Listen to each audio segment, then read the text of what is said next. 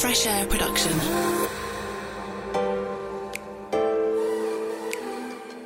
Hi, and welcome to Fresh Ears. I'm Neil Cowling, and I'm the founder of Fresh Air Production. We're the UK's leading producer of podcasts for brands and businesses, and we're made up of a team of wonderful people. We've got producers and people from across the audio world, from youth radio specialists to scientists, comedy lovers, project managers, to marketing experts and investigative journalists. The one thing we all have in common is our love of audio and our belief that it's the best medium by a mile for storytelling. So, in this episode of Fresh Ears, we thought we'd give you a snapshot of our team. Over the course of a few weeks, I've spoken to every one of them to gather their insights on what they do and podcasts in general, with the aim of giving you some valuable insights into what podcasts and those people who make them are all about.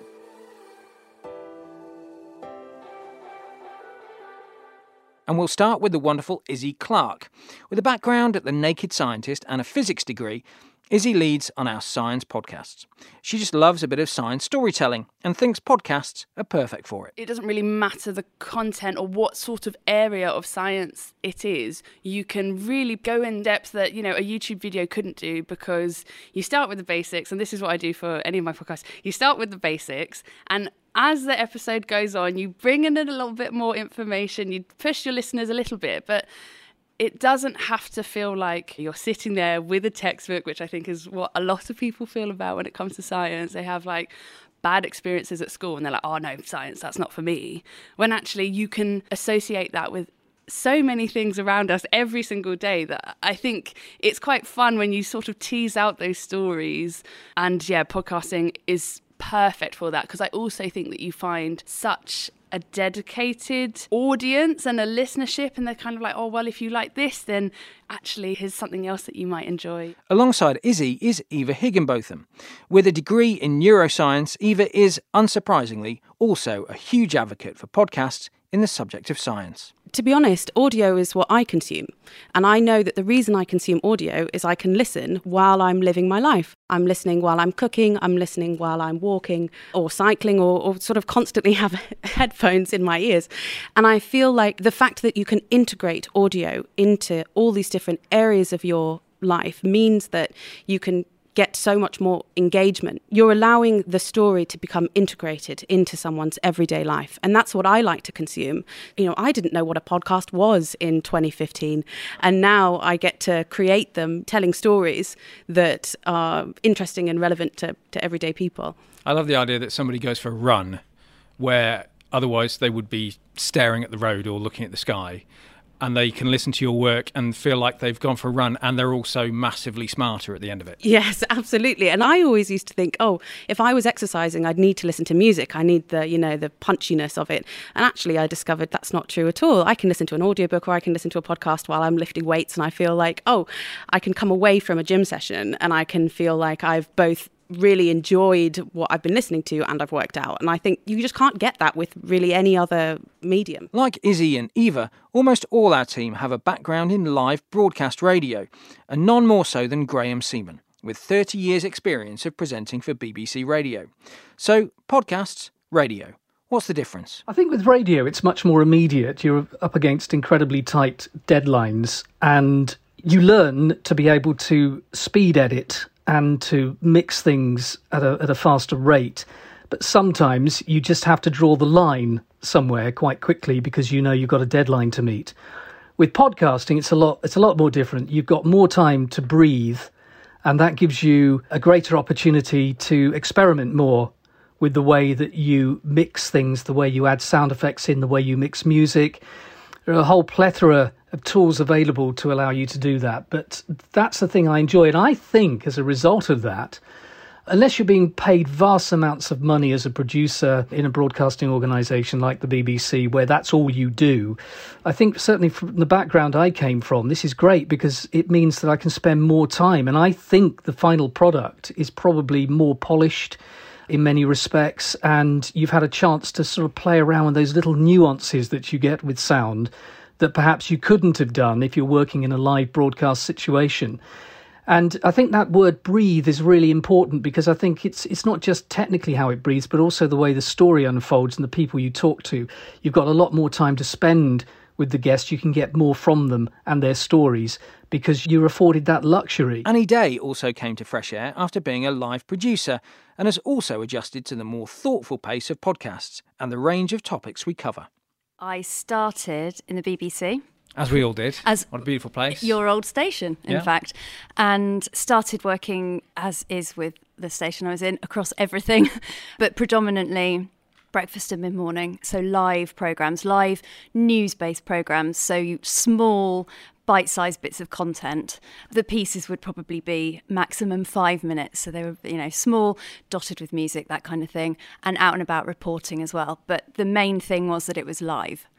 Did that for 15 years and then made a jump to podcasting, which is a whole new world. Is it that different? Are, are there similarities in there between doing live radio and making podcasts? yeah, there are loads of similarities. Um, but I think for me, the big difference is going from live, fast paced, to recorded, much slower pace. And by that, I mean I was working, especially on breakfast. I might be coming in at five in the morning and setting an interview up for six in the morning. So you're booking a guest, you're writing a script, and you're getting it in, on air in an hour. And then I came and started working with you, and you'd say, I need 10 episodes, and you've got three months to plan Yeah. them. And I'd be thinking, what? and But that goes quickly, right? It- Suddenly you realise that's not a luxurious yeah, amount of time. exactly, exactly. It goes really, really quickly. So I think that was probably the biggest shock, having to turn things around in a different speed. But there's loads of things that's really similar. So you're working really closely with a presenter. You're having to do loads of research, writing scripts, and getting involved in topics that you didn't necessarily know much about before you were given the project. So working in live radio, you have to become jack of all trades, master of none, almost because you'd get your head into something for maybe an hour, and then you're on to the next thing. You're so- sorting out a different project, and so a lot of the podcasts that I've worked on. You know, I've worked on insurance podcasts. I didn't know anything about insurance before I started working on them. So you have to do a real deep dive into brand new topics. One of Annie's first projects at Fresh Air was The Case Files, a podcast which dived into legal cases with victims of crime. Her production partner was Melvin Rickaby. The the main thing has been about the kind of the power of storytelling, which is absolutely fundamental to the case files, a podcast we made with Slater and Gordon. The brief was really to showcase some of their high profile legal cases and they have incredible access to these people telling their stories often for the first time and never give interviews to other people but they really trust the lawyers and trust the companies in a way it was a case of kind of building trust that we as a production team can take these stories and do incredible things with them. Basically, by using kind of storytelling skills from documentary, learning how to pace a story, how to spread it out, how to intercut it with other elements, how to bring music in there, sound effects where necessary, how to dress a story to add to the emotional impact of what are really quite hard hitting stories which are difficult to tell. And the other thing is, I guess, as uh, sort of experienced broadcast producers, we've interviewed a lot of people. I've done a lot of um, stories where I've covered tragic events from uh, Hungerford shootings to lots of programs where I've you're interviewing people about the worst day of their lives, to put it quite bluntly, and you've developed a kind of empathy and understanding and a way of talking to people that puts them at ease, you hope. Seemingly at the other end of the podcasting spectrum is the growth in influencers hosting their own podcasts, something I asked Jack Claremont about. Something you've done a fair amount of is influencers, and this is obviously quite a well, it's a big growth area for podcasting because partly it's a nice gig for an influencer, isn't it? It, also allows them to perhaps have a bit more depth, do some more thoughtful stuff that can't fit into a 15 second TikTok. Uh, what's that like? Can you see? Do you think that's a trend that's going to keep on building? Yeah, absolutely. I think it's a really great tool for influencers to give themselves, like you say, some more depth, to interact with their audience in a different way. I think is really key. Things online are so quick. It's very, you know, it's 10 seconds, 15 seconds, a minute, perhaps, two minutes. Podcasts work longer form. And so it allows the audience to really get a much more rounded view of that person that they're interested in. It also kind of allows that person, I think, to expand on their own ideas and to give themselves a bit more depth. It works both ways. Not only are the audience getting more, but the person themselves who's creating the podcast actually has the chance to, yeah, expand on their ideas, talk about things that they like, and also address a different kind of format.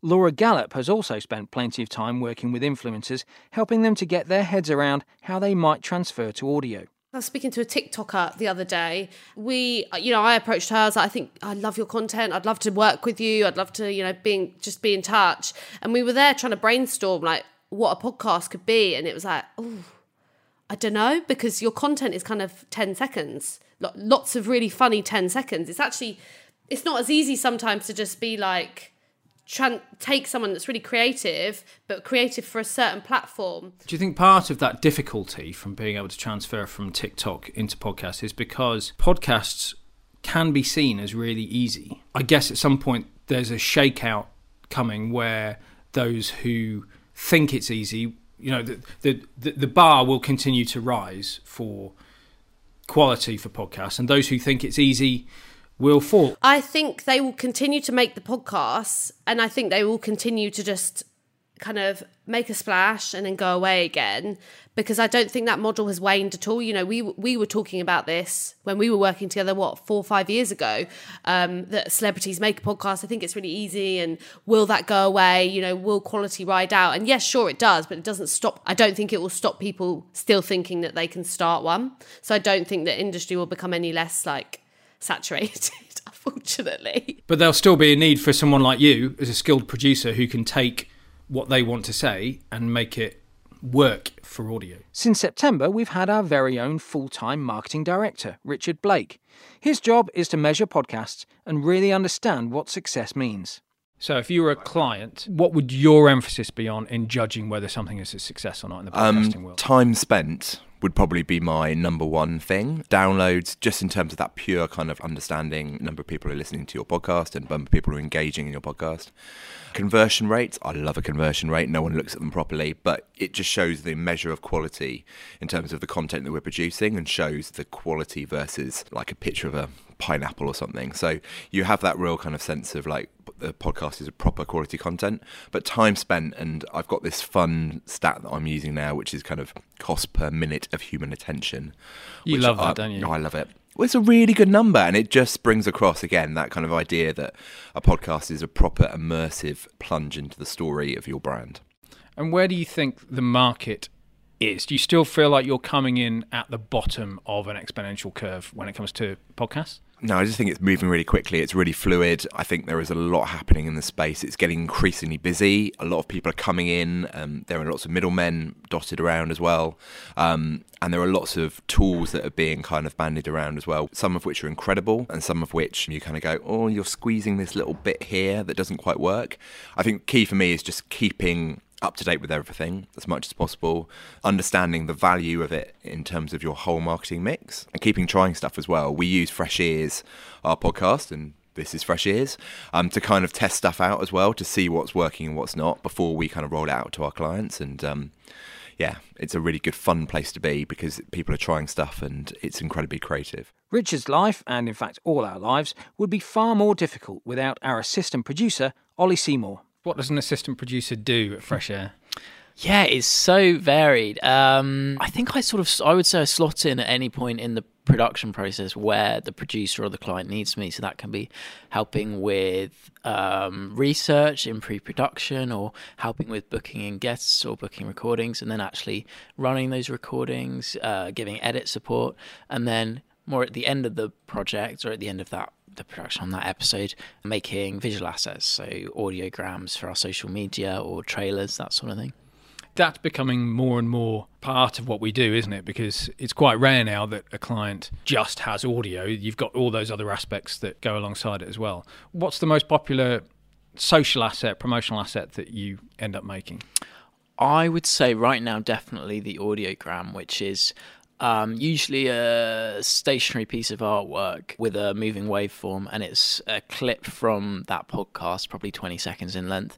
And it's just really about getting a really catchy, attention grabbing, or funny or exciting clip from the podcast that really hooks in the audience and gets people to stop scrolling on their Twitter or on their Instagram for 20 seconds and then click the link and check out the longer podcast. On the subject of assets, our social media queen is Raj Panda, who's previously spent time creating social content for Love Island.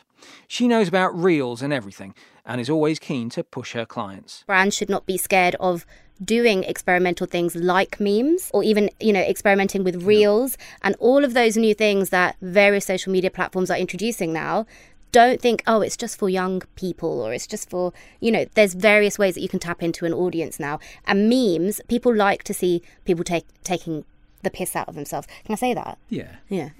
just like I was like, how do I not swear? but yeah, and I just think yeah, have fun with it. Nothing. It doesn't always have to be serious. And obviously, if you are dealing with serious subject matter, think about other ways that you can promote that. That isn't just clips from the podcast or an audiogram. Like think about maybe a, an explanatory TikTok or a reel. So it's just about having an ear for it, really, to being able to spot those things that will work as other assets. Yeah, like how can you explain what your podcast is about in 30 seconds without using a clip yeah. from the podcast? Like what bespoke content can you make? A big part of those social assets, of course, is video.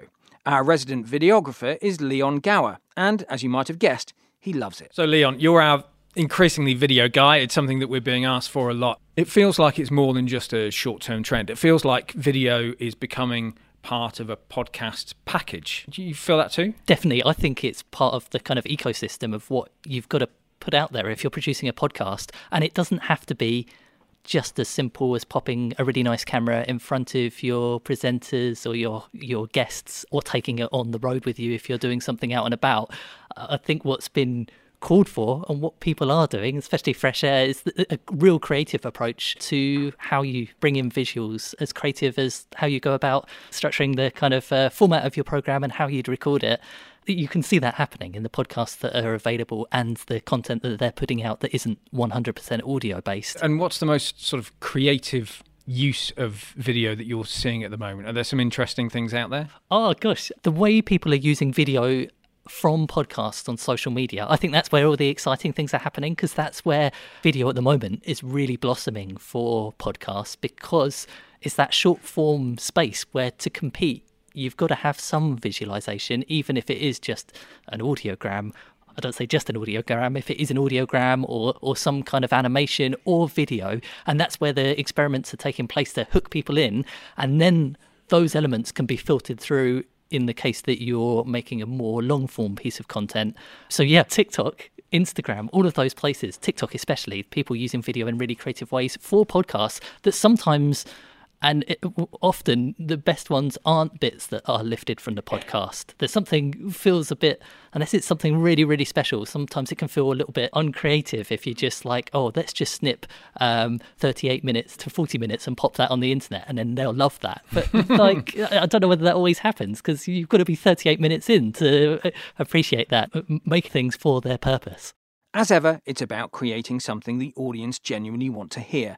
And as Phil Sansom says, our starting point is the medium and those listeners. I don't think the way we approach this kind of thing is that first we think, okay, here's the science. Second, we think, how are we going to communicate it? That uh, it's certainly one way to like go about communicating science, if that's your primary goal. But for us, it was always about how can we make you know great audio and great podcasts first, because that's something people really crave. And I think within that, people really want podcasts and audio that are interesting and make them think and make them learn new things and make them inspired. And the second point is kind of a cliche, but audio is a visual medium.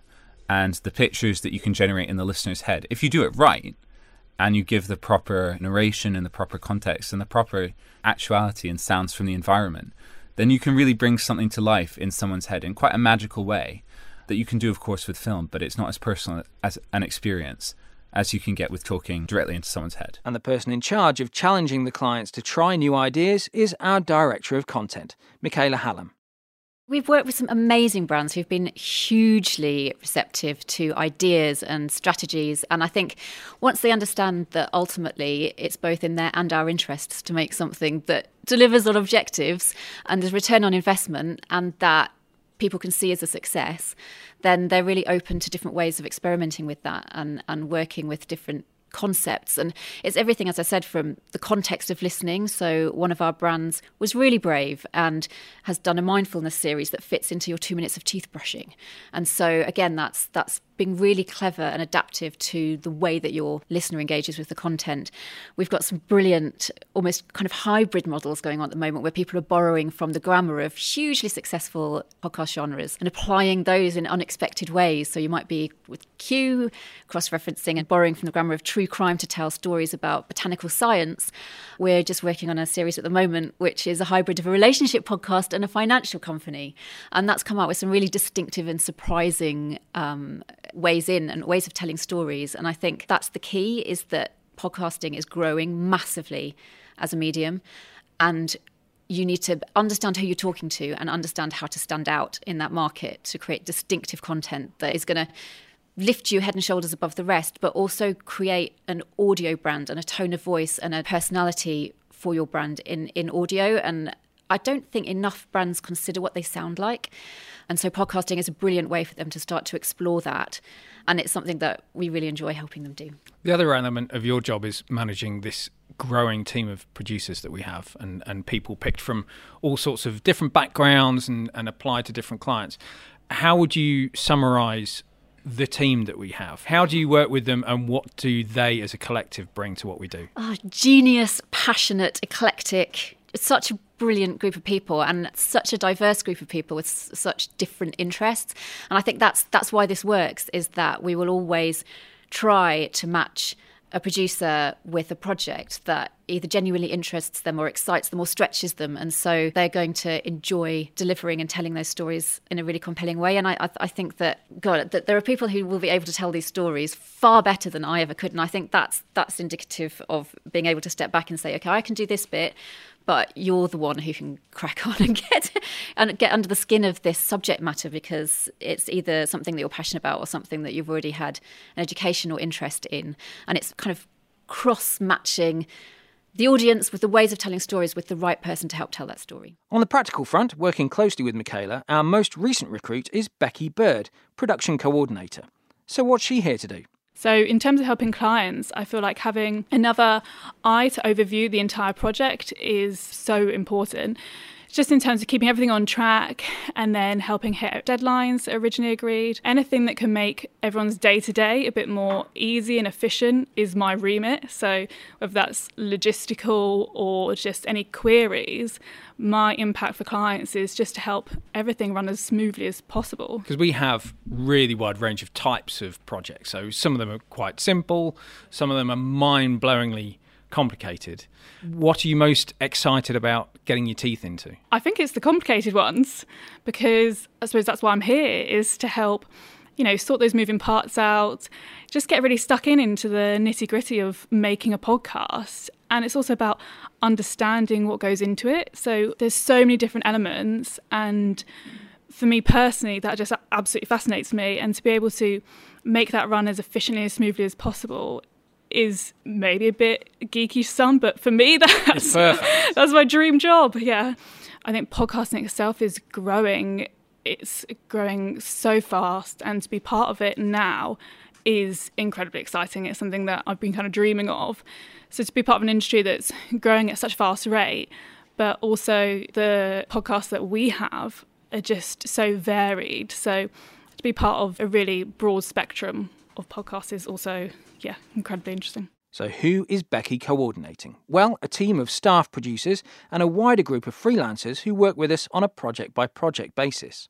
One of those is Juliet Nichols. You work for other people, you actually have your own production company, and then you work with us as a freelance on particular jobs. But do you still feel part of the sort of fresh air family? Yeah. And I think that's the thing that's potentially slightly different with fresh air is maybe because we've worked together for a, a, what feels like years now. I'm sure it is years in a good way. But these things sort of relationships build over time, don't they? And there is a sense of friendship in the fresh air team that I don't know if you get elsewhere when you're freelancing. That's the truth of it. And I do, yeah, I freelance all over the place, do lots of different projects. And for me, that's that's the spice of life, doing different things and learning different things. And that's brilliant.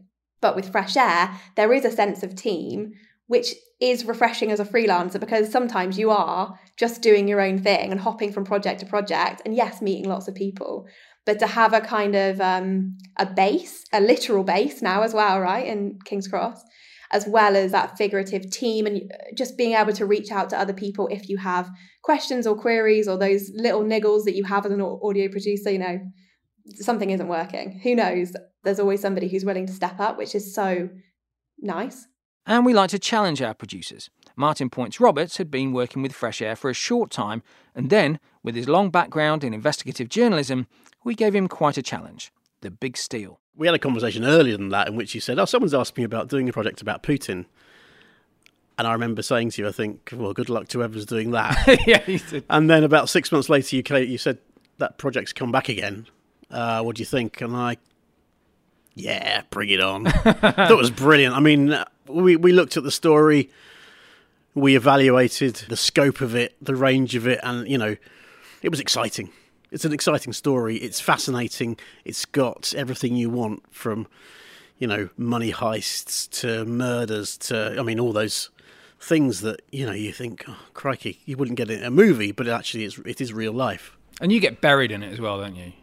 That storytelling, that, that Yeah. research. Completely. And I love that side of things. It makes a change to become really immersed in a subject because over my years of being a journalist, you become an expert in very little amounts of an awful lot of things. So, you know, I can tell you quite interesting facts about a lot of things, but not with the, the depth that I know about Russia now. So I surround myself in bedtime reading of Russia in the 20th century and things like that. Yeah, I mean, it's just a never ending story which unfolds and it's fascinating and yeah.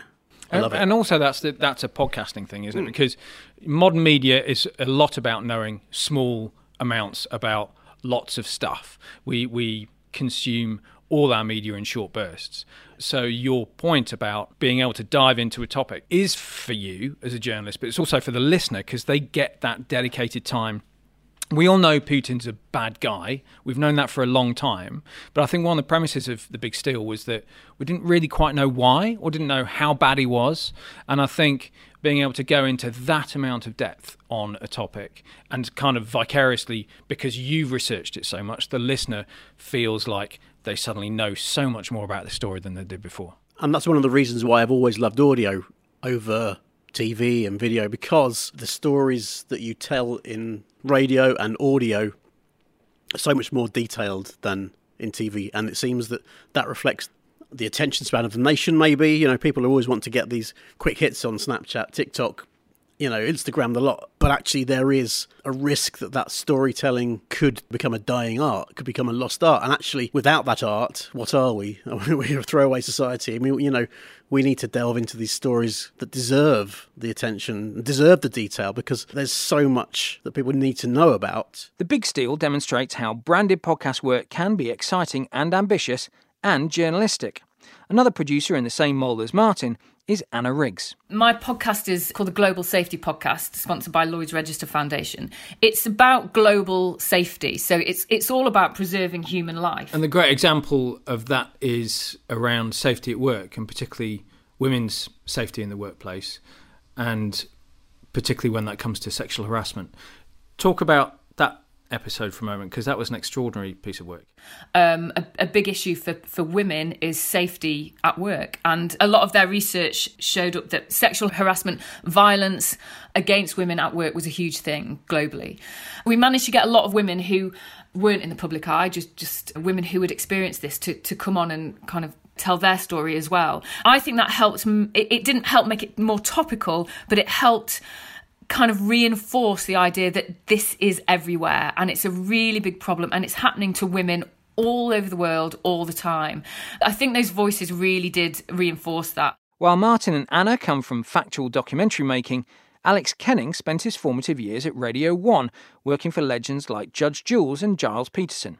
So he's an advocate for elevating your podcast with sound design. Well, I think there's a few things, and it's probably more pertinent now that a lot of podcasts are being recorded remotely. Obviously, we're in a studio now, but there's, you know, there's obviously sound design, but there's also making sure that the acoustics of the room that you're in will make you sound as good as you can sound. So, ideally, you don't want to be in a kitchen or a bathroom or outside or in anywhere that you know has lots of space because that's all, uh, immediately going to give your voice lots of reverb and it's going to ultimately not sound great, and also it's much harder to edit when there's lots of reverb. There are some very great plugins which can help, but again, that flattens the sound and doesn't um, make it sound very natural. We did a really interesting podcast with a toothpaste brand, didn't we? Mm. Where we used sound effects to accompany instructions for children to brush their teeth to. And I thought that was a really great way of actually using sound design in a non cheesy way to add like a new layer, a new dimension to the episodes. Sound design, music radio, and commercial audio are the grounding for another of our senior producers, Catherine Kerr, and she applies her skills in creating multi layered programs for culture, history, and beyond. So, imaging, it kind of encompasses a lot of different things. It's a very beautiful field, which I don't I don't work in anymore, but I do definitely take the emotive element of it forward into a lot of the productions that I create. So when it comes down to the editing and creative process, usually when you're actually writing and scripting, you're starting to shape ideas of how you want your listener to feel and what kind of world you want to immerse them in. So whether it's using sound effects that you've gathered on location or maybe a bit of you know cheeky foley or sound design or music to create the mood and then obviously directing your presenters and voices. All of that comes together in creating a certain atmosphere for your production and um, taking your audience on an emotional journey. So there are definitely lots of tips and tricks from the world of imaging and audio production that you can deploy when you're actually creating narrative programs as well. Definitely. It's storytelling in its, in its most beautiful form, isn't it?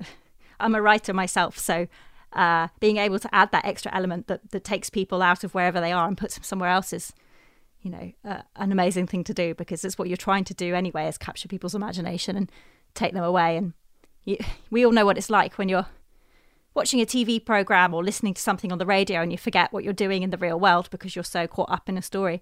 And I suppose that's what we want to do with sound. Meanwhile, Paul Russell spent his pre fresh air time in the comedy world, and so he's all about taking the germ of an idea and building it into a full on podcast. Working with comedians, I'd work with comedians, come up with ideas. It was just fantastic, pitching ideas to the BBC mainly. But one of the best, one of my proudest moments, I worked with a lady called Kerry Godliman, and I saw her stand up show. And within that stand up show, she did a five minute piece, which was brilliant, on her having lists and the importance of her having a list because she was a mum as well as a comedian. And it was hilarious. So I sat there and thought, there is a radio idea there. And we came up collectively with her and her writer, and we came up with two series of half hour sketch shows where we created each week she would tell us what's on her list that week. And it would some things would be really weird, some things would be like buying loo paper, but each of them then either produced stand up, sketches, chats. It was absolutely fantastic. And my proudest moment was when I took a phone call after the second series was airing on Radio 4 from an Irish animator who said, We've listened to this, thinks it's fantastic. Can we animate it, please? Amazing.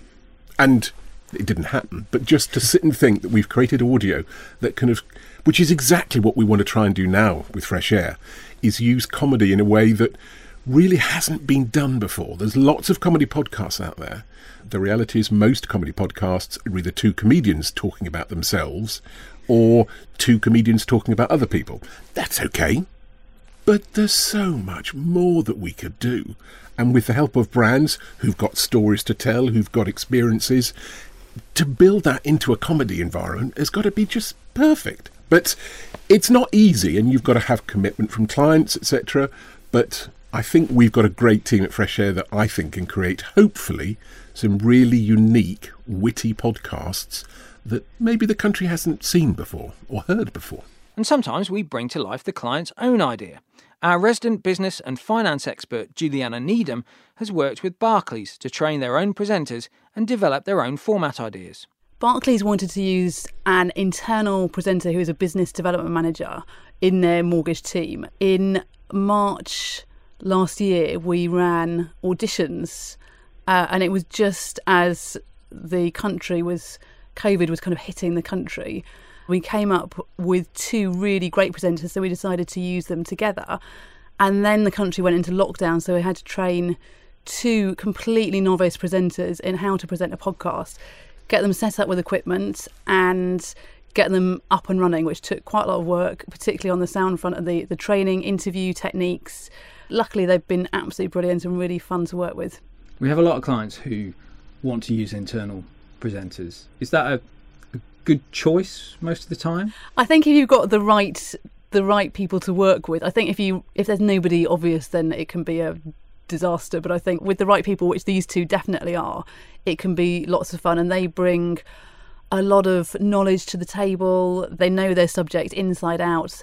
They're really fun to work with. They've got good connections. So, yeah, it's worked out really well. Working with internal presenters is one thing, but we also go out and find presenters for your podcast. Jane Morgan was given the task of creating a podcast that explored Islamist terrorism and was sent out to find the perfect host. Before we even thought about presenters, we were pretty clear on what it was that this podcast was trying to do. It had a very specific focus. So it wasn't just generally about terrorism. It was trying to give people the information they needed to get back on the horse if they saw a terrorism a news item, if something was happening in a far flung country. A lot of us that was the idea. Feel that actually, you know what, we've lost track. We, it's yet another dusty landscape with people on the back of white Isuzu trucks, and we don't really know what's going on. Or it's, you know, who are these people, and what is the difference between Daesh and ISIS and all of that. So the the concept of the podcast was quite clear at the beginning, and that was we want to give people who aren't experts the sufficient information that they now can begin to understand all of the different things that are happening, which then helps, and that focus helps when you're thinking about okay, so what presenter do we need? And we knew that we needed somebody who had some context, who had some knowledge and relevance, but wasn't afraid to ask simple questions. So that was the real thing. We had the on the one hand we could have gone for someone who was a, a very sort of accomplished, high profile type journalist, and that would have been okay. But what we actually went for was someone who so Adnan Sarwar, who was had been in the army, he'd been he'd served in the first Iraq War, so he had a sort of sense of what being out in some of these environments was like. He had become a, a journalist, he'd worked for The Economist and that kind of thing, but he was that we just knew from talking to him that he wouldn't mind saying, actually, you know, what does that mean? What is jihad? Why do we, what what you know what does um, Sharia law actually mean? What how do these people do that? I mean, what and so what we did was mix this knowledgeable but genuinely curious presenter with a lot of really good experts. They had the knowledge, but he was happy to be our curious bystander and that's he was putting himself in the position of the of the audience then um, and because the, our main premise was that a lot of the coverage of terrorist acts and and issues around terrorism assume a certain amount of knowledge and we were taking a step back and so i think he was perfect for that i think he did a really good job. And once we've found them, the producer's job is to get the very best out of their presenter. Anushka Tate has worked with some of the best and knows how to coax out a performance. Being on mic is an incredibly vulnerable position to be in, even for the most you know confident and seasoned of broadcasters. What I learned from live radio, where the stakes are that much higher if something goes wrong, that presenter has to know that if something goes wrong or if something comes up, I'm in their ear and that I've got their back and that we've done as much pre production preparation as possible so that they are as confident as they can possibly be in that moment that I've taken care of the tech for them, you know, maybe less so recently with remote recording, but so that I've taken as much out of their brain as possible so that they can just concentrate on being absolutely in the moment with their guest and having that conversation. So it goes both ways. They have to trust me and know me to know that I'm going to do that for them. It's as much about understanding their personality so that I know what kind of producer they need me to be, you know, how best they're going to respond over time, getting to know their strengths and weaknesses and concerns and insecurities or whatever it might be so that I know if they're going to respond better to feedback if it's delivered in a kind of softly, softly nurturing way, or if I can actually get the best performance out of them by being really direct and maybe even pushing their buttons a little bit because I know that that's going to fire them up. And that's, it's a constant relationship building, I think, because yeah, of course, there are things that you don't know that you need to, like with any relationship, Neil, but you don't know that you need to work on until until they come up. Thirty years later, yeah, right. right? and finally, Sarah Moore manages the podcast for one of our biggest clients and one of the world's largest law firms, DLA Piper. Working with lawyers and partners who, despite their seniority, can still find the microphone intimidating. A company like DLA Piper, obviously it's a global firm. It's um, got very high value clients, but they they're in I think more than 40 countries across the world. So they're a very diverse company internally, and I think their ideas for their own podcasts are almost endless, really. All the teams are slightly different, not all, only in terms of their knowledge of podcasting, but also uh, what they bring to the table, and, and also in terms of confidence. Sometimes these are some of the world's top lawyers, but they may not have recorded anything before. You know, there's a real range there, and they cross within their own company, they cross borders and speak a different languages and cover different legal systems. And that can be quite difficult, I think, because within a company where there is a a structure and a hierarchy that can be a little bit embarrassing for some people. I think if they are working with um, colleagues who might be beneath them in the in the company structure, but those colleagues might know more about the the technology we're using or something like that. So it's it can be uh, a, a little bit awkward, but that's I see that as part of my job really to help everyone feel at ease and, and feel confident in what we're doing. And as you know, it, it's not actually that difficult once you know what you're doing. It's just that some people have never done it before. So there you go.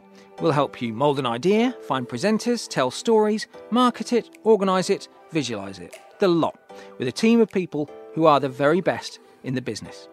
I hope that was useful, and if you'd like to find out more about how you can create a podcast for your brand, you can find us on freshairproduction.co.uk. I've been Neil Cowling, that was Fresh Ears. Thank you very much for listening. Fresh